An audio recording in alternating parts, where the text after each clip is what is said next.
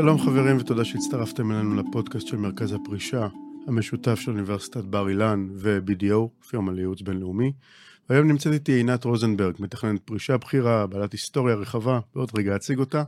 והיום אנחנו נדבר על הבסיס ועל השלב הראשון בתכנון הפרישה. מה אנחנו נדרשים לבקש מהמעסיקים שלנו, האם אנחנו צריכים לעשות את זה רק ברגע האחרון או קצת לפני? מתחילים. מה שלומך עינת? בוקר טוב. עינת רוזנברג, מתכננת פרישה בכירה במרכז לפרישה המשותף של BDO ואוניברסיטת בר אילן, עם רקע היסטורי רחב מאוד בתחום, תפקידי HR בארגונים גדולים כמו משרד ראש הממשלה וארגונים גדולים נוספים, סמנכ"לית האשראי לשעבר של חבר, ועוד ועוד ועוד. תודה שהצטרפת אלינו היום. בשמחה. אז עינת, נקפוץ ישר למים. מה זה בעצם תכנון פרישה, ומה זאת כל הטופסולוגיה הזאת שמשגעים אותנו עם כל מיני שמות מוזרים, 161, 106? תוכלי קצת לעשות לנו סדר? בשמחה. עכשיו, קודם כל יש לנו שני עקרונות מרכזיים. אחד, זה שביום שאתה מושך קצבה, זהו מהלך בלתי הפיך. אתה לא יכול לבוא לקרן הפנסיה או לחברת הביטוח, להגיד להם, שמתי לכם מיליון שקל אה, לפני חודשיים, קיבלתי קצבה, עכשיו התחרטתי. אני רוצה להחזיר לכם את הקצבה ולקחת בחזרה את מיליון השקלים. זה לא אפשרי. זאת אומרת, העיקרון הראשון, אם אני מבין נכון, זה שבעצם נגעת נסעת. נכון. מה שאנחנו עושים, אנחנו צריכים לבוא מוכנים, ערוכים ומתוכננים, כי אחרת הטעויות, אם עשינו, לכשעשינו, מקובעות. נכון מאוד. ולכן אה, יש הרבה מאוד משמעות להבנה של מה אתה עושה לפני שאתה מושך את הקצבה. מה מסלול הפרישה שאתה אה, לוקח, שאתה בוחר במוצר שאפשר לבחור מסלול פרישה. אז כן, זה נגעת ונסעת. אתה צריך להבין מה אתה עושה לפני שאתה מבקש את הקצבה. לפעמים יש לך הרבה צבירה, ואתה לא צריך את כל הכסף הזה. כמובן, תלוי במוצר הפנסיוני. לפעמים אתה רוצה לבחור אה, מסלול פרישה שהוא שונה מזה שהחברים שלך בפרלמנט המליצו לך עליו. צריך להבין מה המשמעות של העניין הזה. צריך להבין איזה חסכונות יש לך מחוץ לפנסיה, והאם תרצה חלק מזה לשמור להורשה, לעתיד עבורך, כי אין לך למשל ביטוח סיעודי וכל מיני דברים כאלה. אז המהלך של משיכת קצבה הוא בלתי הפיך, וצריך להבין מה המשמעויות שלו לפני שאתה מושך את הקצבה. כלומר, צריך לבוא מוכנים כאמור. ממש. אוקיי. Okay. העניין השני הוא, אה, שעוד מעט נדבר עליו, זה קיבוע זכויות. גם הוא מהלך בלתי הפיך, שאפשר לבצע גברים בגיל 67 וקצבה ראשונה, אה, נשים בגיל פרישה וקצבה ראשונה, וגם שם אני אלך צעד אחד אחורה ואני אסביר מה זה קיבוע זכויות. מדינת ישראל אומרת לך, ביום שהגעת אה, לגיל פרישה פלוס אה, קצבה ראשונה, אתה מקבל מתנה בדמות השנה קרוב ל-900 אלף אה, שקלים לכל תוחלת החיים של הטבות מס. ואותם אתה יכול לחלק בצורות שונות, ממש בכלליות, כי יש לזה כללים ותתי כללים, ממש בכלליות אתה יכול להגיד, אני רוצה פטור על הקצבה, או אני רוצה למשוך פיצויים בלי לשלם עליהם מס, או משכתי בעבר פיצויים בלי לשלם עליהם מס, או להוון חלק מהקצבה, כלומר לקחת את זה כסכום הוני. זאת אומרת שקיבוע זכויות אה, זה לא בעצם רק לבקש פטור על הקצבה, זה כולל את כל הפטורים המדוברים בשלב הפרישה, אם אני מבין נכון. נכון, זאת טעות מאוד מאוד מאוד נפוצה, שאנשים מבקשים אה, רואה חשבון או יועץ מס, כדי להסדיר להם את הטבות המס בפרישה. אבל אני מקווה שהצלחתי להסביר שתכנון הפרישה הוא הרבה מעבר לזה. זה לא רק תכנון מס, זה לא רק אה, למלא טופס לקבלת קצבה, זה ראייה כוללת של כל מה שיש לך, ואיך אתה מחלק את זה בצורה אופטימלית ל-30-40 השנים הבאות. אם אתה פורש בגיל 60, יש לך לפחות 30 שנות חיים, אני מקווה, טובות בהמשך. אה, עם בת זוגתך, עם אה, נכדים שאתה רוצה לתת להם משהו, עם ילדים שאולי אתה רוצה לתת להם משהו. ולכן המטרה היא לא הקטנת המס, או קצבה כמה שיותר גבוהה. המטרה היא אה, אופטימיזציה של כל הדברים שיש לך, גם בראייה של הטבות מס אחרות, גם בראייה של הטבות בביטוח לאומי. קצבת אה, אזרח ותיק היא הדבר הטריוויאלי שאנשים מתייחסים אליו, אבל יש עוד הרבה מאוד דברים אחרים שאפשר לקבל אם הקצבה מאוד נמוכה, למשל. אוקיי, אז... אז אם... זה תכנון פרישה. אה, וכל זה הייתי צריכה בשביל להסביר לך איזה מסמכים צריך. זאת השאלה הבאה באמת, כי אמרת את הטופס הזה ואת הטופס ההוא, ואנשים אה, עוברים כמה וכמה מקומות עבודה. הדור של פעם, שהיום אולי פורש, אה, עבד באותו מקום עבודה, או בשניים, שלושה מקומות עבודה עיקריים, אה, הולך ונעלם, והיום אנחנו חווים עולם תעסוקה חדש שמחליף מקום עבודה כל שנה, שנתיים, חצי שנה, שלוש שנים.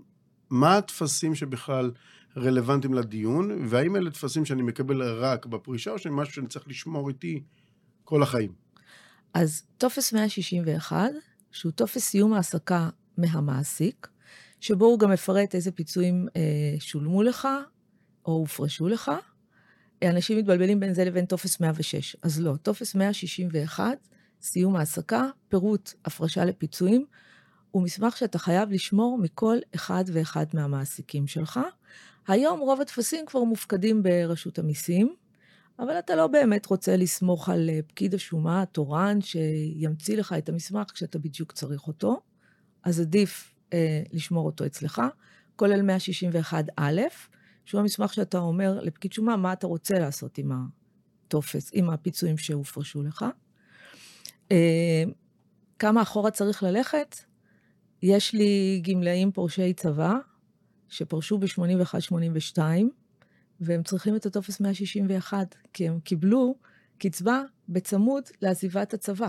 זאת אומרת שגם אם פרשתי, בין אם זה מערכת הביטחון או מהצבא, אולי אפילו גם ממקום עבודה אחר לפני 30-40 שנה, ומשכתי פיצויים, או גם אם לא, אותו 161 מלווה אותי בעצם לכל, לכל מהלך חיי. כן, אז יש כללים ותתי כללים, אמרתי, כי הסברתי מה זה קיבוע זכויות ממש בגס.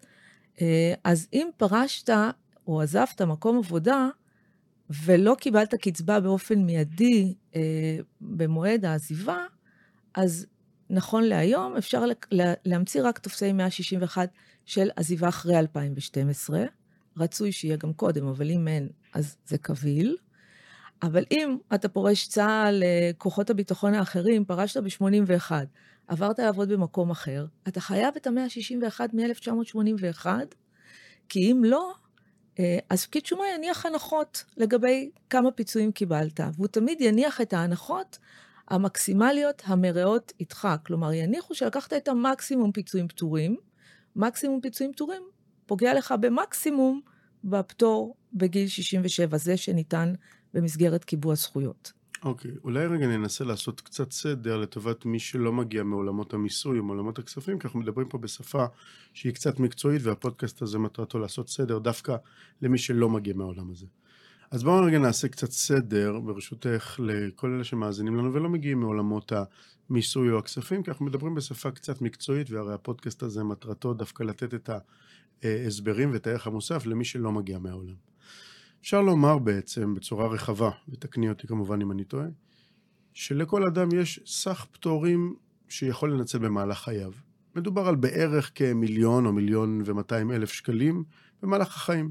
אני יכול לנצל אותם במהלך חיי העבודה שלי אם אני מושך פיצויים פטורים, ואז זה פוגע לי בעצם בפטורים בעתיד, או שאני יכול לשמור את כל הזכויות הללו ולנצל אותם אה, במעמד הפטור בפרישה, מהפיצויים, מהקצבאות, מהתקרות וכן הלאה. אז ככל שיש לי יותר יכולת לדחות את אה, נושא הפטורים הללו ולנצל אותם במעמד הפרישה, יש לי הרבה יותר עם מה לשחק. ככל שניצלתי אותם במעמד אה, מעברי העבודה או פדיונות הפיצויים במהלך החיים, בעצם פגעתי במרכאות לעצמי בפטורים העתידיים, כי ניצלתי את הפטורים הללו במהלך החיים עצמם, ואותם טפסי 161 שדיברת עליהם, בעצם מתארים לרשות המיסים, תראו מה עשיתי עד כה. רשות המיסים מטבעה באה והולכת על החומרה. היא טוענת שאנחנו ניצלנו את המקסימום, בהנחה והבנו מה עשינו, ולכן היא שופטת אותנו במרכאות לחומרה. אומרת, אוקיי, תוכיחו לי אחרת, תבקשו אחרת, תסבירו לי אחרת בשפתי המיסויית, באותו 161 ובאותו קיבוע זכויות שנקרא 161 ד', אחד מיני טפסי ה-161, ואיתם נוכל לנצל את הפטור. האם הבנתי נכון? האם הסברתי נכון? כן, הסברת מעולה, וזו בדיוק אחת הסיבות למה ממליצים גם לילדים במרכאות כפולות, בני 20 והרבה, לא למשוך פיצויים, כי זה יפגע בהם בהמשך החיים שלהם. הם הרי לא רואים את זה, בני 20 ומשהו לא חושבים שהם יגיעו לגיל 60 פלוס. ורק לחדד, המיליון 200 פטור עם הטבות וכולי, יהיה בעזרת השם ב-2025. נכון להיום אנחנו עומדים על משהו כמו 900 אלף שקלים, כי יש עוד מדרגת פעימה. הבנתי. אילו עוד נקודות לדעתך צריך הפורש או צריכה הפורשת לדעת בשלב שלפני הפרישה להיערך אליו מבחינת טפסים, הכנות, מה לבקש מהמעסיק לדוגמה, מה לרכז ממעסיקים קודמים, מה בצ'קליסט שלנו לפורש רלוונטי לדעת ולהכיר? אז 161 כאמור מאוד רלוונטי. אה, מי שפורש מפנסיה תקציבית ויכול להוון, או פרש מפנסיה תקציבית ויכול להוון קצבה, אישור על היוונים מאוד רלוונטי, היוון קצבה. אה, מי שבמהלך השנים היה לו משכורות מאוד גבוהות, צריך 106. שוב, 161 זה סיום העסקה, 106 כל שכיר מקבל מתישהו במרץ, אפריל, של, בסיום שנת המס, שמפרט בדיוק כמה מס הוא שילם, אבל גם מפרט מה היה השכר שלו ועל מה אה, זקפו לו שווי. כלומר, על איזה הפרשות פנסיוניות הוא שילם מס. כסף שהופרש לקרן פנסיה, ששילמת עליו כבר מס, לא תשלם עליו שוב מס. הוא מייצר קצבה פטורה ממס בפרישה. ולכן מאוד מאוד חשוב להפריד את הקצבה שחייבת במס לבין הקצבה שפטורה ממס. זה קורה בשכר גבוה בדרך כלל, אבל חשוב שיהיו 106 כדי שאפשר יהיה, מי שזה רלוונטי לו, כדי שאנחנו נוכל להפריד בין הקצבה החייבת לקצבה הפטורה ממס. ואם אני עברתי כמה מקומות עבודה, האם הגיוני שיוכל לאתר את אותם 106 המדוברים מהמעסיקים הקודמים, באם אני אפנה אליהם, או שאני אה, צריך לחפש עכשיו בכל ההיסטוריה ובמכתבים ובמסמכים שקיבלתי, ואולי אפילו זרקתי חלק? אז רשות המיסים אה, עשתה מהלך, ובאזור האישי שלך, נכון ללפני שבוע, יש לך 106 שהמעסיקים הפקידו מאחורה ל-2017, אם אני לא טועה. אם המעסיק שלך עדיין קיים, אז אתה תוכל למצוא 106 ממנו. אם המעסיק שלך לא קיים, אז אה, זה קצת יותר מסובך, אה, אולי תלושי שכר, ורוב העניין של קצבה מזכה מוכרת, כלומר, חייבת במס, לא חייבת במס, רלוונטי מ-2012 ואילך, אז זה לא כל כך הרבה אחורה. מי שזה רלוונטי לו, שכר של 40-50 אלף וצפונה, שיתחיל לאסוף מעכשיו את המסמכים, גם אם הוא רק בן 35. אני רוצה להגיד עוד משהו ממש חשוב, שרלוונטי דווקא לתכנון פרישה ופחות למסמכולוגיה. ככל שהאדם יגיע מוכן יותר, אה, בהבנה של הצרכים שלו לתכנון פרישה, תכנון הפרישה יהיה טוב יותר. פחות מסמכים, אה, דקה לפני שמגיעים למתכנן הפרישה, זה תהליך נפשי מאוד קשה, שבו האיש או בני הזוג צריכים לשבת עם עצמם ולהבין מה הצרכים שלהם, מה רמת החיים שהם רוצים לחיות בה, מה באמת יש להם, מה חשוב להם ומה חשוב להם פחות, אם אין להם מספיק בשביל הכל. בדיוק כמו שאנחנו עושים התנהלות משפחתית כשאנחנו בני 30 אה, ומתכוונים לילד הראשון, אותו דבר. זה גם תקופה ארוכה מאוד, אנשים חושבים פורשים, נגמרו לי החיים, יש להם 30 שנות חיים נוספות.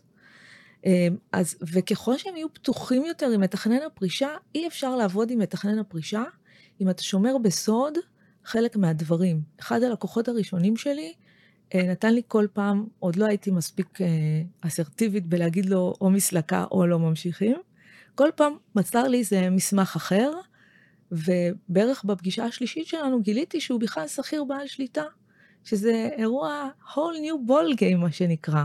יכולתי לעשות לו קיבוע זכויות עלוב, אה, טיפשי ולא רלוונטי לדברים שהוא עשה, נוכח המיליון שקל בונוס שהוא היה אמור לקבל בסוף אותה שנת מס שהוא לא רצה לספר לי עליה. אם תגיע פתוח, אה, תקבל, אה, תקבל תהליך מיטבי. אם לא תספר את הכל, תקבל תהליך שרלוונטי למה שסיפרת.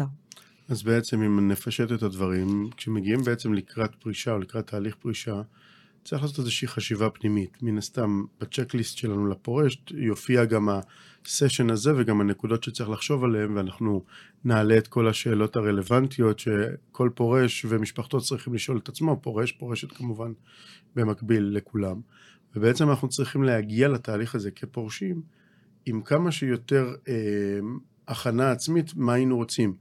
מאיזה משכורת היינו רוצים לחיות, או מאיזו קצבה, כמה היינו רוצים לשמור בצד לעזרה לילדים, לנכדים, לטיול בחו"ל, לקנות את היאכטה שתמיד רצינו, או כל הגשמת חלום אחרת, וכמובן באמת לבוא פתוחים, ולכן מתוך זה נגזר דבר נוסף.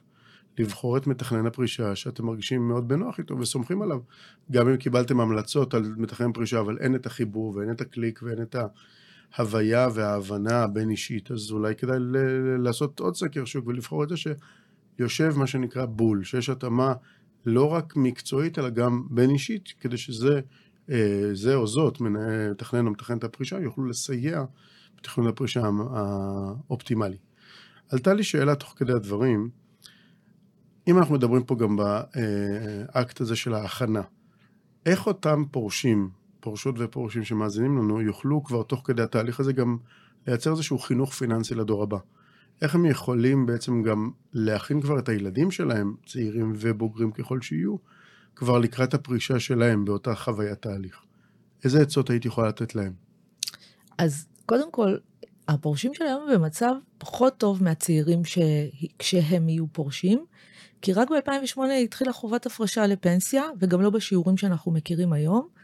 אז הרבה מאוד ילדים, אנחנו רואים את זה, מגיעים עם ההורים שלהם, והם אומרים לאימא שלי אין מספיק פנסיה, איך ממשיכים מכאן?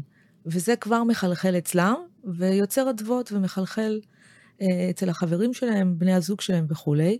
אני חושבת שלא מספיק מהר.